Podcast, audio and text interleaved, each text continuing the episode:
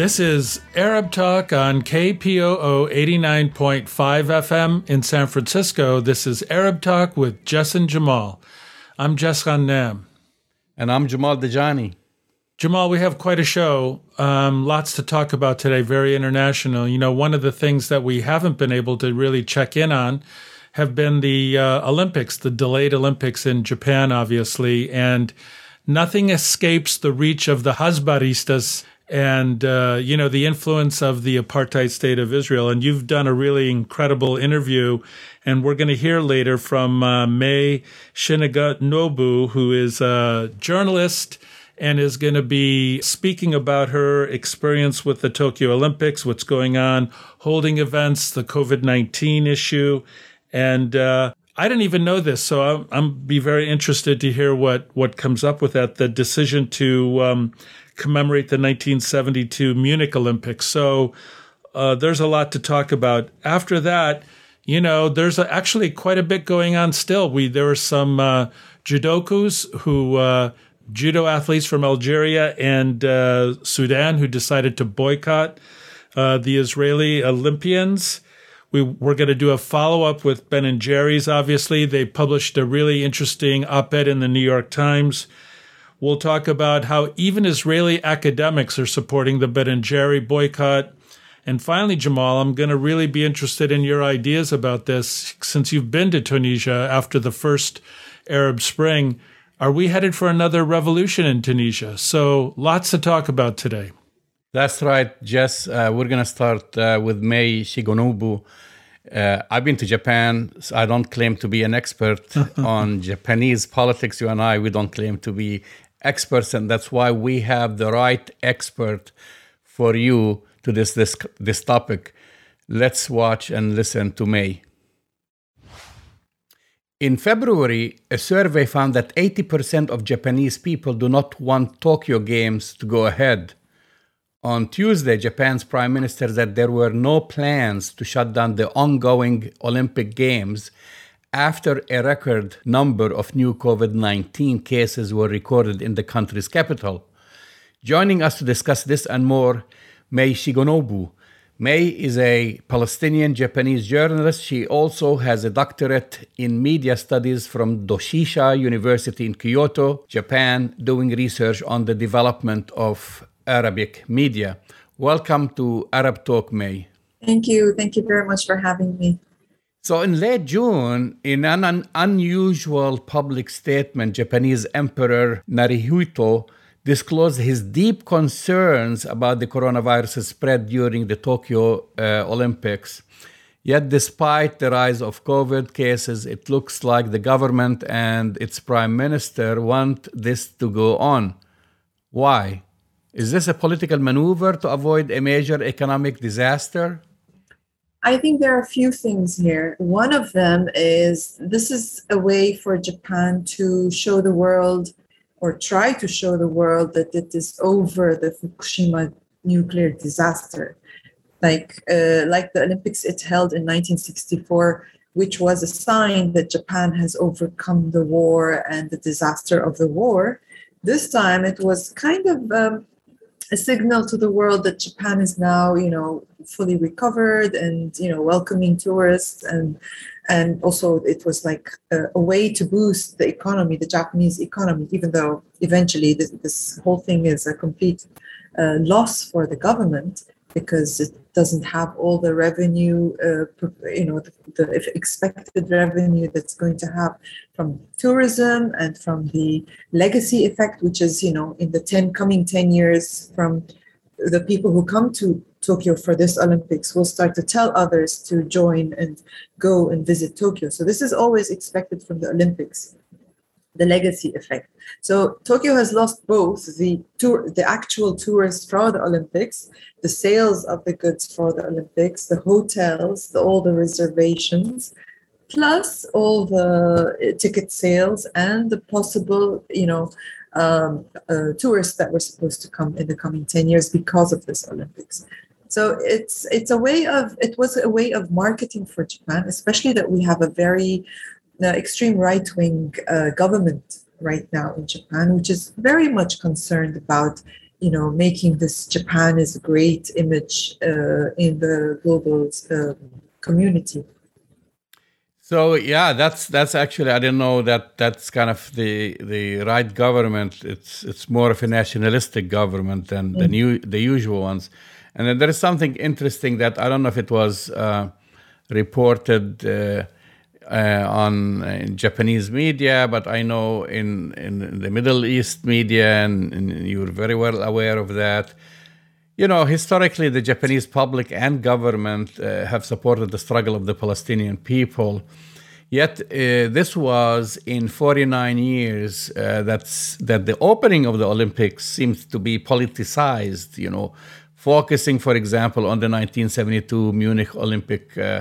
Olympics, when uh, Israeli uh, Olympic team members were killed by Palestinian gunmen at a time when Palestinian children keep getting slaughtered by Israeli occupation soldiers and settlers.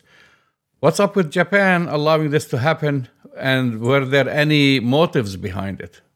Yes, there is a bit of a story behind all this. Again, I mentioned that we have a very right wing nationalistic uh, government right now in Japan. But on top of this, you know, uh, you know, since uh, we had the uh, oil embargo in the 70s, uh, Japan had actually changed its, its way. It was completely with the you know American foreign policy supporting Israel up until then. But after the the oil embargo, uh, Japan had been hit very hard economically because it relies completely for imports of the oil and uh, you know petroleum from the Middle East. So when the oil uh, was, you know, it, this was an Arab way of the OPEC or, or the OAPEC, if you want, uh, way of trying to, you know, punish all these countries that were supporting Israel when uh, the the Six Day War happened in '73. So you have this, uh, Japan here shifted from being completely pro-U.S. Uh, foreign policy uh, in supporting Israel in the Middle East, uh, it shifted towards having better relations with, the Arab world. However, this time, uh, it's been a while since uh, Japan was trying to maintain this quote unquote neutral relation with the Arab world as well as relations with Israel. But now we have in the government the vice uh, minister of defense is someone who is quite um, fond of Israel. He's visited Israel several times. Um, he is someone, for example, when you had the, the recent Gaza massacre, you know, uh, Palestinians were being massacred. At this time, what he tweeted was, was uh, our heart is with Israel. Uh, wow. You know, yes. And in another another interview, he spoke that the the best, uh, the most uh, fear for Japan right now, for Japan's defense, um, the biggest fear for Japan right now is fake news, uh, Hamas, Hezbollah, and the Red Army. So if you sounds hear, like Donald Trump. yes, and it sounds like it, like you know Hamas and Hezbollah. Where did that come from for Japan? I mean, you know, it's not like so he is like completely immersed in the uh, israeli defensive uh, mindset so this guy is also uh, he's even though he's an official he's a, a vice minister of defense uh, when I don't know if you've heard, uh, there was a scandal in the team, the IOC, uh, the, no, the Japan Olympic team, and um, and there was a, a certain person, uh, Mr. Kobayashi, uh, who turned out to be uh, someone who had made jokes about um, in a comedy skit in 1998. This is way back in 1998. Oh yes, I and and, and he had to quit, resign. Yes, yeah. Yes, he made a joke. He previously, it seems, he had made a joke about the Holocaust. Now, mm-hmm. I think most people didn't know about this, or maybe people didn't remember or anything. But someone uh, had come out come out with this information, and uh, this uh, def- vice defense minister Nakayama, Mr. Nakayama, um, the first thing he did was not going to the Japanese government to complain about this positioning and this person who might be, you know, like uh, a problem for relations between Japan and, uh, and Israel, he went straight to um, uh, the the Simon Wiesenthal, Wiesenthal, Center, Center. Center to tell them that we have this certain person who is the responsible person for the opening ceremony, the director of the opening ceremony. He had had he has had a, a history of talking about the Holocaust in a derogative way. Uh, so you know you would expect to to have this person first complain to the Japanese government but mm-hmm. not to the center you know so this is the level of this person's attachment to israel and the israeli government so from here, you have uh, this what you just mentioned in the beginning. The in the beginning in the opening ceremony, you had uh, uh, a memorial for the Israeli athletes that were killed uh, 79 years ago, and this is the first Olympics where they have this minute of silence uh, for these uh, athletes. 49, 49 years ago.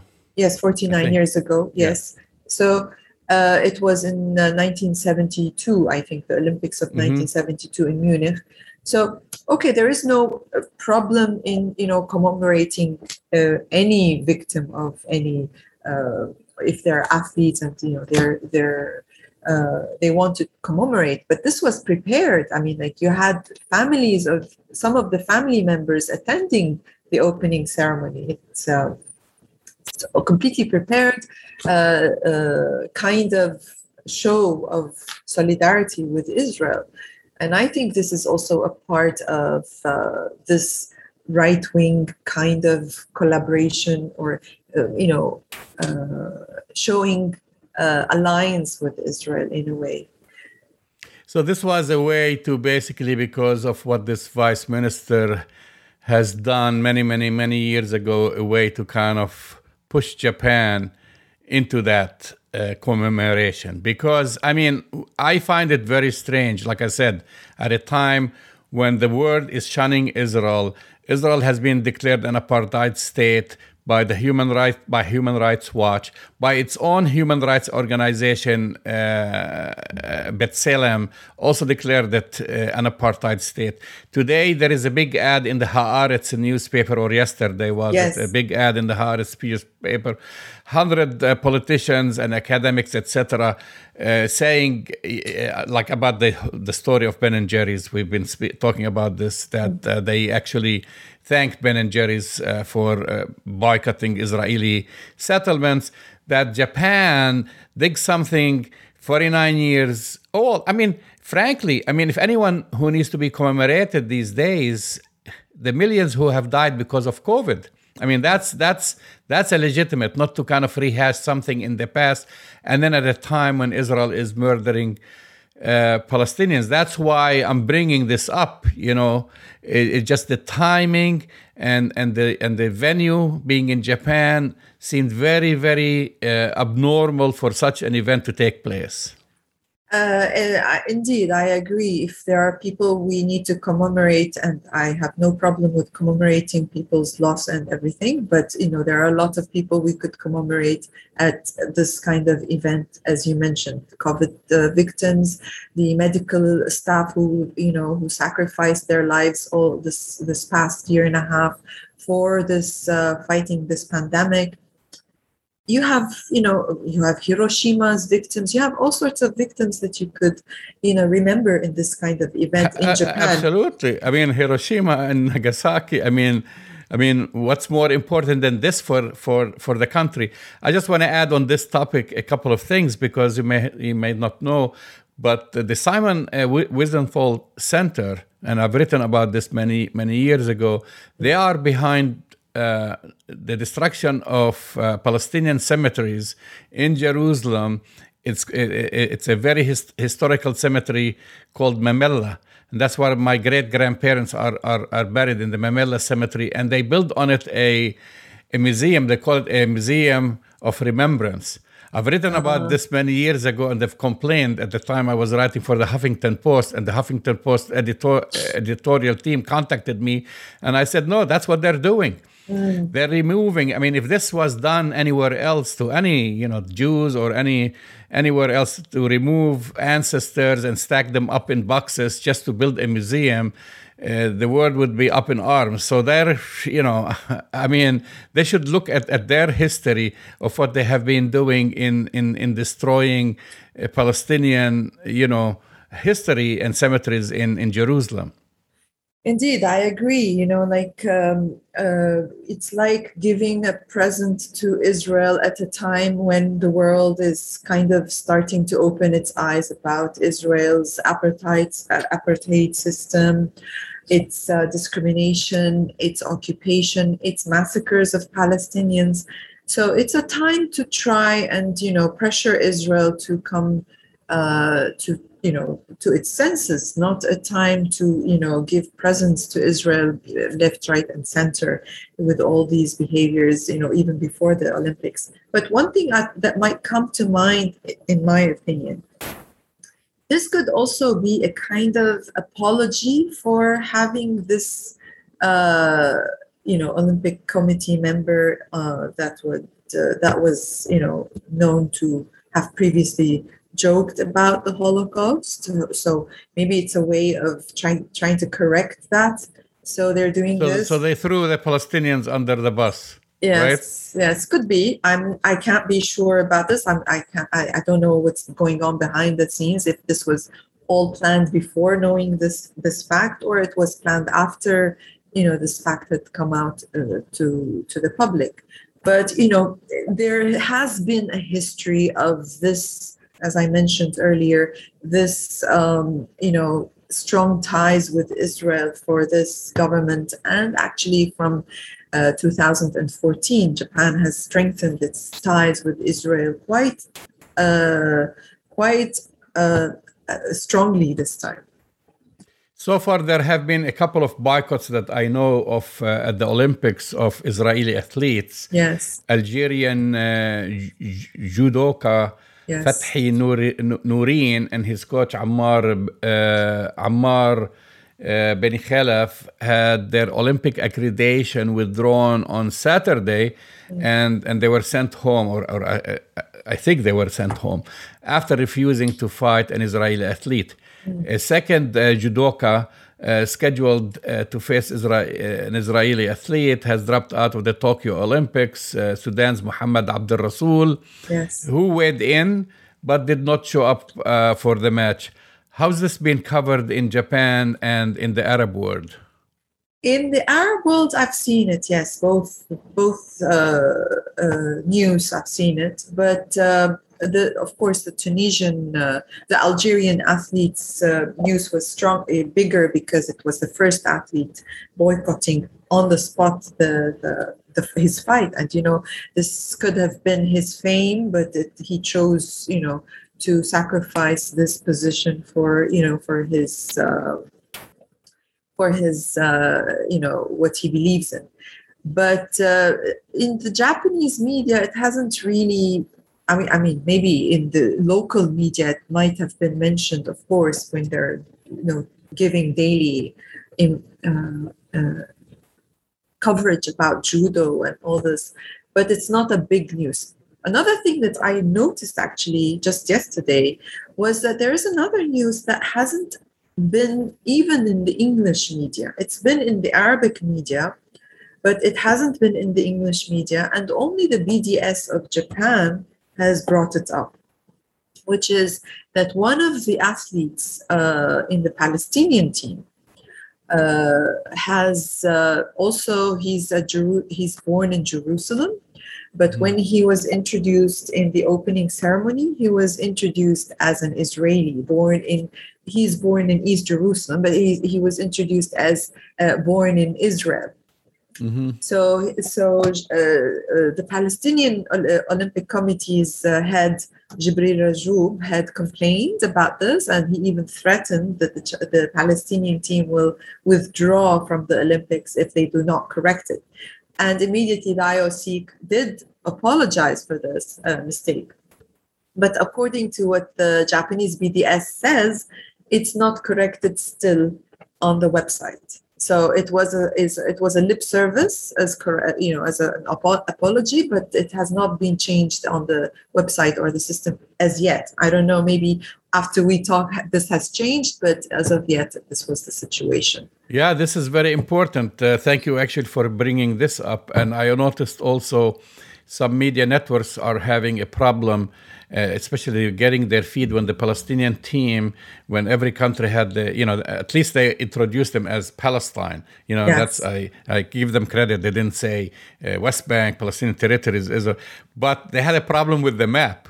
Yes. So they had this weird rectangular whatever map, which didn't even uh, represent the West Bank, didn't represent Gaza. People didn't know if they only put Gaza, didn't represent historic Palestine, just like a sliver of, of, of uh, it's like it's inaccurate.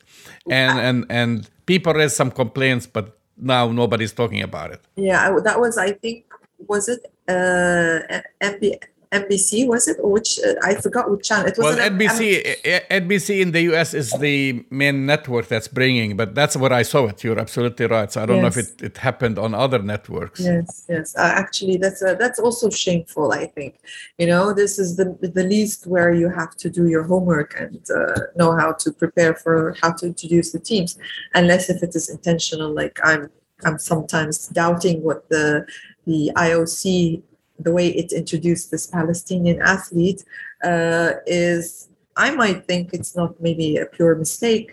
You know, it's another service to Israel by mentioning that Jerusalem, East Jerusalem, is part of Israel.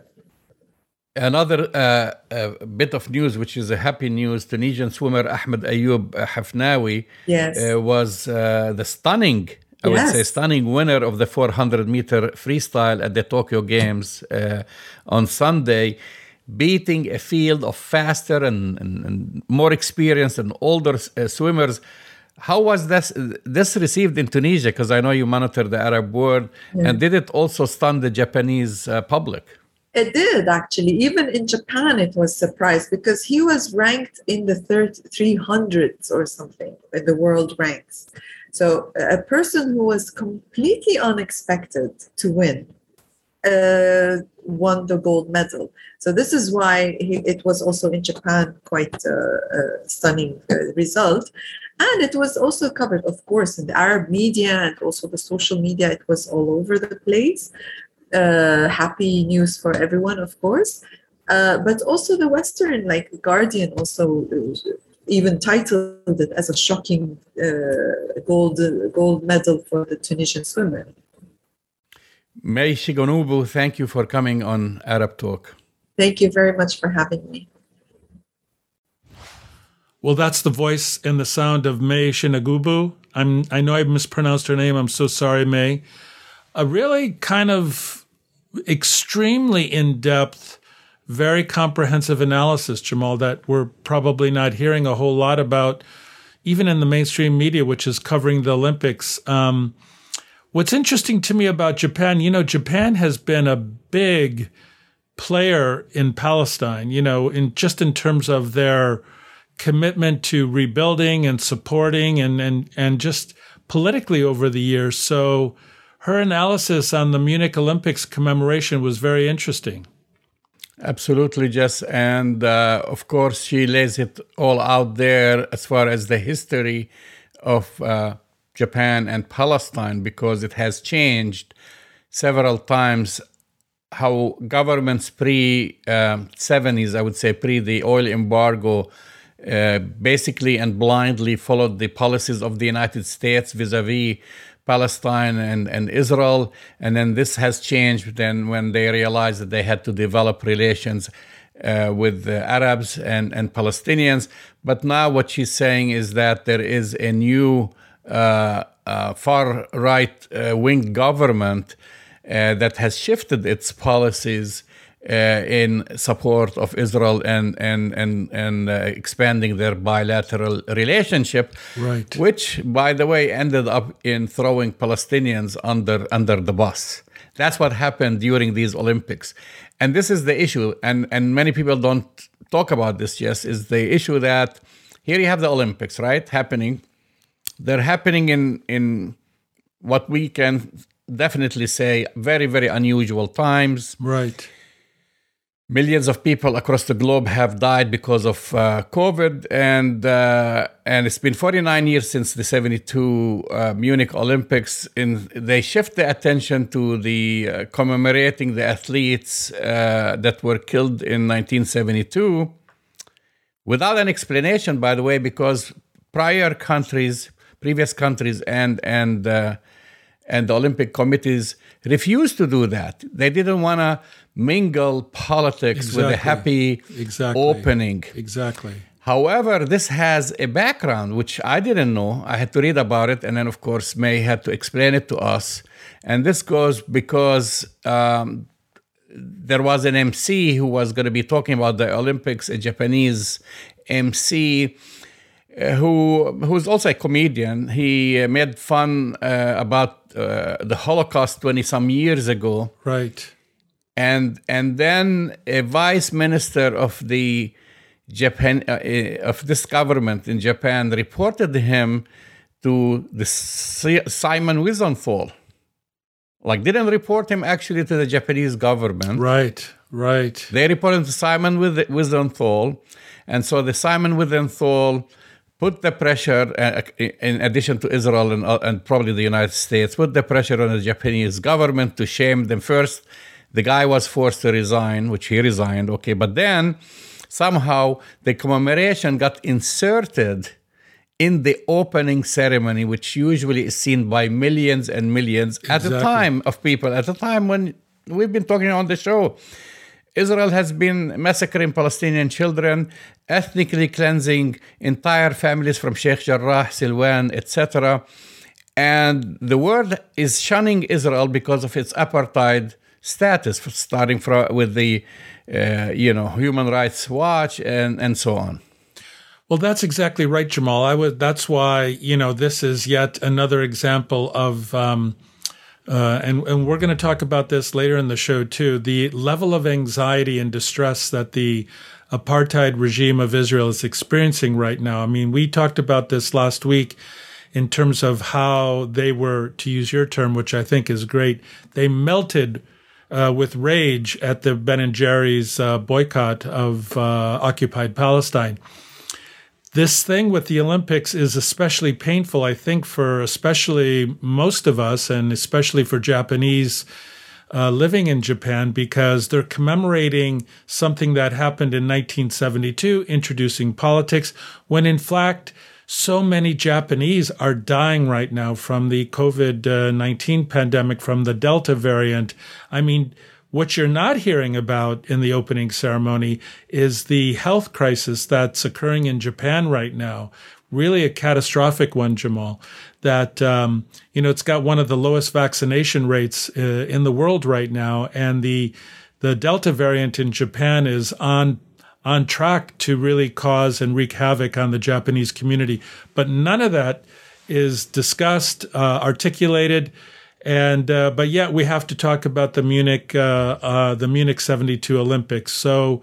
Uh, I think it's more of a reflection of the desperation of the apartheid regime right now, because as you say, they're getting confronted on all fronts in terms of their apartheid practices, their ethnic cleansing, um, you know, the maybe to make the transition uh, now really quickly. Um, uh, we'll talk about Ben and Jerry and in in their uh, in their op-ed in the New York Times, but you know. Uh, what about the Algerian and the Sudanese uh, judo uh, judokas, judo uh, players who uh, boycotted Israel? I didn't see any big media description of that. Um, that's kind of a big deal. It is a big deal, but I want to just uh, go back to something that May said, and um, uh, one is also uh, the Japanese themselves, because you, you, mentioned COVID, they have demonstrated, including the emperor. Right. They're against. They were against holding the uh, Olympics in That's Tokyo. right. Then the other thing is you've we've mentioned COVID, which would be justifiable to kind of commemorate the lives lost uh, during the past year, uh, and so. But also, you know, Japan, you know, I mean, suffered probably one of the biggest catastrophes the bombing of Hiroshima and Nagasaki. Exactly. That was not discussed. So, not to discuss, you know, COVID, the death from COVID, the death from the bombing of, of Hiroshima and, and, Nagasaki, and then kind of bypass that and go to something that happened 49 years ago that other committees, you know, you can see the politics at play in this. But you're, you're, you're, you're correct as far as the what what's happening there have been statements and and a second uh, judoka has pulled out of the olympics uh, competition and uh, uh because he was uh, matched to an israeli uh, athlete Tohar Butbul, the name of the Israeli athlete, and he he's the second one to pull out of from the Olympics. Before him last week, Abdul Rasul from Algeria refused uh, to basically uh, participate in this, and then um, he and his coach uh, uh, were sent home. They they withdrew and they, and they were sent home. The interesting thing about the Sudan thing, Jess, yeah. I found like Algeria, I know that Algerian positions, you and I talk about that, and every single Palestinian knows that. Historically, they are not 100% behind the Palestinians. Not They're 200% behind the Palestinians, right? You see that in all their games, soccer. Right. And because there are a lot of similarities. Right. Algeria suffered under French colon- settler colonialism for 200 years, almost 200 years, and they understand what Palestinians are going exactly. through. So they, they are unequivocally supportive of the Palestinian cause. But Sudan, in January, signed into the so-called Abraham Accords, you know, the invention of your friend Donald Trump and uh, Jared Kushner. Right. Uh, that's you know, right. basically paving the way for for that country to normalize ties with Israel. Then, then later that month, Sudan said that it was disappointed. You didn't hear that much about the news. Not only that, that's the government, but that's the kind of they're disappointed of the outcome of the normalization agreement, and the agreement itself was widely protested in Sudan. So the athlete, the judoka uh, who withdrew, is just like really, I guess following the steps of, of the public and the sentiment of the public by refusing to normalize that's right. uh, you know but relations with israel. Exactly jamal. That's exactly right. But let's keep in mind this the signing of the abraham accords with the new leadership in sudan. Uh, you know, just to remind our, our viewers and our listeners what what was behind that, Sudan was on the terrorist watch list, had economic sanctions against it, and basically what Trump Kushner and the American influence did said, if you want any kind of economic stability in your country after we supported the revolution that happened and, and the, you know, bringing into power of the new government, you're going to have to sign these Abraham Accords. The Abraham Accords ended up being a disaster for the Sud- for the Sudanese uh, community, for the for the general population. It did nothing for them except, you know, normalize, you know, so-called relations. And you're exactly right, Jamal. Every Sudanese individual I've ever spoken to, and I've been to Sudan, you know, um, I could tell you the average Sudanese in the street will tell you unequivocally that the Abraham Accords is a joke and they don't support it. So if you want to look at where Sudan really is, look at this judoka who pulled out of the Olympics, which arguably could was probably one of the most important things this athlete uh, could have done in their career. So uh, let's not kid ourselves about the Abraham Accords. And by the way, the other signers of the Abraham Accords, Jamal, have been equally lukewarm since Donald Trump and Jared Kushner have left the scene. So I, I am ready to say that the Abraham Accords are dead. I don't know how you feel about that, but well, I mean they're dead because the way they were presented and now how they shifted. They were presented, including uh, statements by the uh, UAE uh, government saying they're doing it. They're doing it as a favor to the Palestinians because they're going right. to stop the settlement movement etc., and so on. Right. And we know what's going on as we are speaking. Ethnic cleansing Right. continues in Palestine, so that's a slap in their face because if that's how they presented it, I don't care about the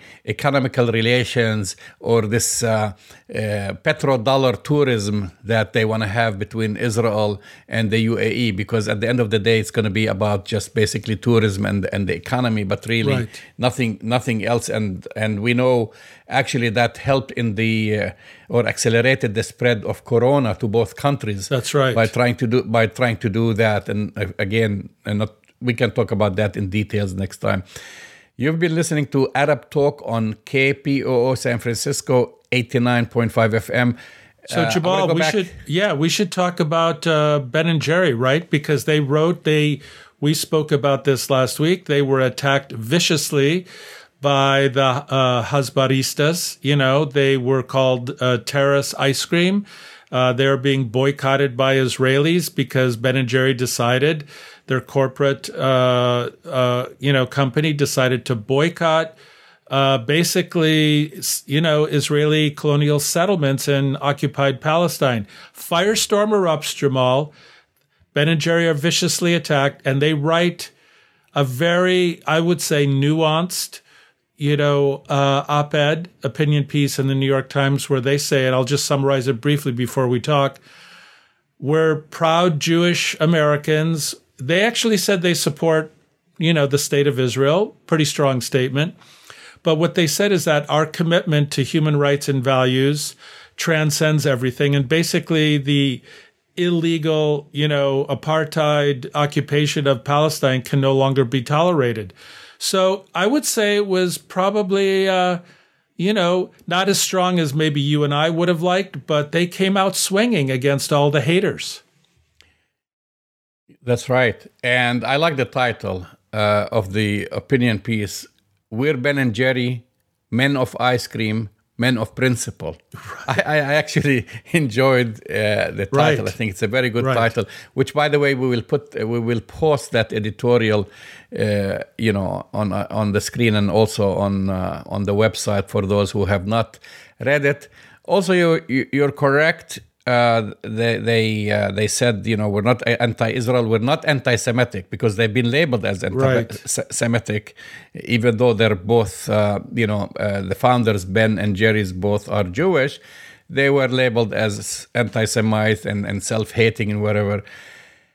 And you know they sold the company. Uh, they remain on, Right. on the board On in, the in some capacity. So they end uh, one paragraph. They say, while we no longer have an operational control of the company we founded in 1978, we're proud of its action and believe it is on the right side of history. Yeah. And I think that is very important because you and I talk about all the time about all these people and countries who are on the wrong side of history all these senators and all these surrogates of Israel, all these people who whitewash wash its crimes, they are on the wrong side of history.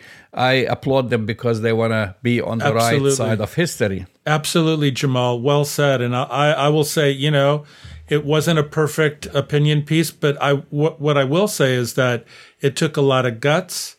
It took a lot of uh, commitment on the part of Ben and Jerry. You know, they have been for 40 plus years, maybe even longer, one of the biggest, you know, progressive capitalists, if you can, you know, because, you know, they started I have a to say that I have to say there's something bad now. After they've done this, I've I've increased my, consu- my consumption of Ben and Jerry's ice cream, which is really bad. I should well, not that's be okay, doing Jamal. this. You're yes. you're making up for all the you know moronic Israeli politicians who are posting pictures of them throwing out Ben and Jerry's uh, ice cream. So you know you're just making up for their really. I don't want. I don't want to. I want to support them. I don't. No, but listen, because- you know the statement for them.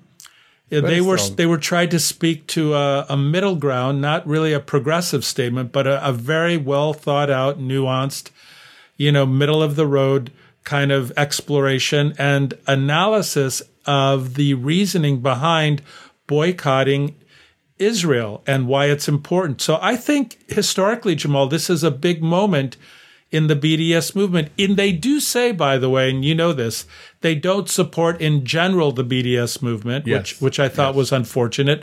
But yet they're engaged in a boycott. So, you know, it's interesting the way they framed it. And on this topic, Jess, uh, while Israel's Prime Minister Naftali Bennett uh, vowed to act aggressively against the decision by Ben and Jerry's to stop selling its ice cream in in the occupied Palestinian uh, land, sub 92 progressive Israelis uh, thanked uh, Ben and Jerry's Yeah. uh, on Tuesday in a full page published ad in the Haaretz uh, newspaper. It's a big under deal. the banner. Under that's another kind of like we're seeing all these editorials now. It's an ad, and this one had under the banner, "Thank you, Ben and Jerry." The ad stated, "Dear Ben Cohen and Jerry Greenfield." I'm just going to read a little bit. We're writing to let you know that in Israel there are also other opinions. Thank you for your commitment to Palestinian human rights. So Wow. that's a, so more, uh, more. Uh, I think more than thirty of the signatories uh, included well-known academics, just notably twenty-one professors from the Hebrew University and from eleven other universities uh, from Tel Aviv, academics from Haifa University, Bar Ilan University, the the Weizmann Institute of Science, and Bezalel Academy.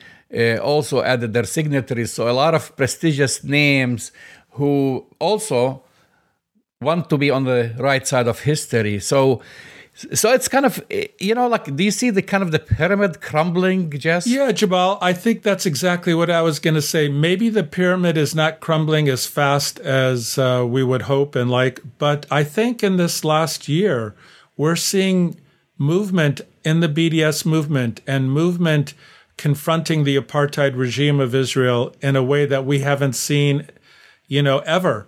And so, slowly but surely, one chip at a time, one statement at a time, one commitment at a time, even one person being on the right side of history at a time is making a difference. And I always go back to the same thing. You can measure how powerful the, these progressive acts are by the strength of the Hasbara reaction. When you have the president of the apartheid regime, the you know prime minister, and all of these idiotic uh, members of the Knesset who are throwing out Ben and Jerry ice cream on Twitter and labeling it terrorist ice cream. It's it's a statement of their desperation more than anything else, and I do believe that they're more desperate now than they've ever been in in in a very very long time, Jamal. So, you know, this is time to really uh, celebrate these small wins. You know, it's really a big deal. But listen, we don't have a lot of time yet, and I, I've been really wanting to ask you this question. Completely off the radar in terms of the mainstream media, you spent a lot of time in Tunisia during the, you know, this is the birth of the uh, Arab Spring, uh, and arguably one of the few places in the Arab world where the positive outcome of the Arab Spring took over and there were democratic reforms in the Tunisian parliament and government. But some things happened in the last couple of weeks, Jamal. Are we in for another Tunisian revolution? I don't. I don't think so. But of course, a lot of things are happening, and uh, you're right. Ten years uh, after the revolution, that trig- triggered what now we the so-called Arab Spring. Uh, Tunisia long regarded as one of the few democratic transition success stories because everything else, in my opinion, has failed, uh, be it uh, in Syria, uh, Libya, and, and, and so forth, right? So, Egypt. yeah, I look, Tunisia has a special place in my heart. I spent a lot of time Right. in Tunisia, and I arrived in Tunisia right at the beginning of the revolution, right in January, right after the death uh, of Bouazizi, uh, which kind of triggered everything that went on. I've witnessed the revolution. I've witnessed them uh, demonstrations against the first Prime Minister Ghanouchi. I've witnessed the elections there that brought a Nahda party in, in into power. So now what's going on? Um, there is a crisis. The crisis is because the uh, current president, uh, Qais Said, which by the way I've met. I mean, he's actually a bright guy. He's a, a judge and a lawyer. Right. uh, suspended uh, the parliament and, and, and lifted the immunity of uh, politicians uh, for 30 days. And he was citing a provision in Tunisia's uh, 2014 post revolution constitution. And that, of course, the folks at Al Nahda party, uh, who are described as some like some people like to compare them to the Islamic Brotherhood, but Yeah, they but they're not. not. Actually, they're more like of a moderate Islamist party. Right. So now they're accusing him of saying that uh, Qais Said is staging another coup. That's what the term you use. They're using that, you know, and and this is of course, uh, uh, you know, Said. By the way, had a landslide um, uh, election. He came into power in 2019, and as I said again, you know, the funny thing, I met Said. You know, here's the funny thing. Uh, there was a conference about media law and other things Right. and in uh, in Hungary, in Budapest, in Hungary. And This he is the crazy thing. and he was there. he was one of the invitees. You know, so he is a well-known law professor, and he's considered a social conservative. Uh, He campaigned as an outsider because at the time he was like, and you know, and and he fought against the Tunisia's parliament. Uh, you know, with a Nahda party, and and and now you, know, if you take a first glance at what's going on, you'll say to yourself what you've asked the question. You know, how similar is this to the toppling of uh, of the Muslim Brotherhood in Egypt in 2013 with the getting rid of Morsi? you know, remember? But that's my question to you, Jamal. Does this smell a little bit like uh, what happened to the Islam, uh, to the Muslim Brotherhood and Morsi in Egypt? Is this a a, a, a mini version of this? Is this petite? Uh, you know, I, I don't know. I mean, this is just it seemed I don't. Th- I, I it don't came think out of the so. blue. It I don't think so. It's yes and no. I mean, if you take a first glance at it, you say, yeah, that's what reminds you of. And again, I was there when Morsi came into power and was elected in Egypt. I covered that both from Cairo and from uh, Aswan. And then we know what, after a year, they just got rid of him. And we know what happened. We've talked about that to Morsi. Uh, the poor guy ended up, uh, you know, dead. Dying in prison. In, in, in prison.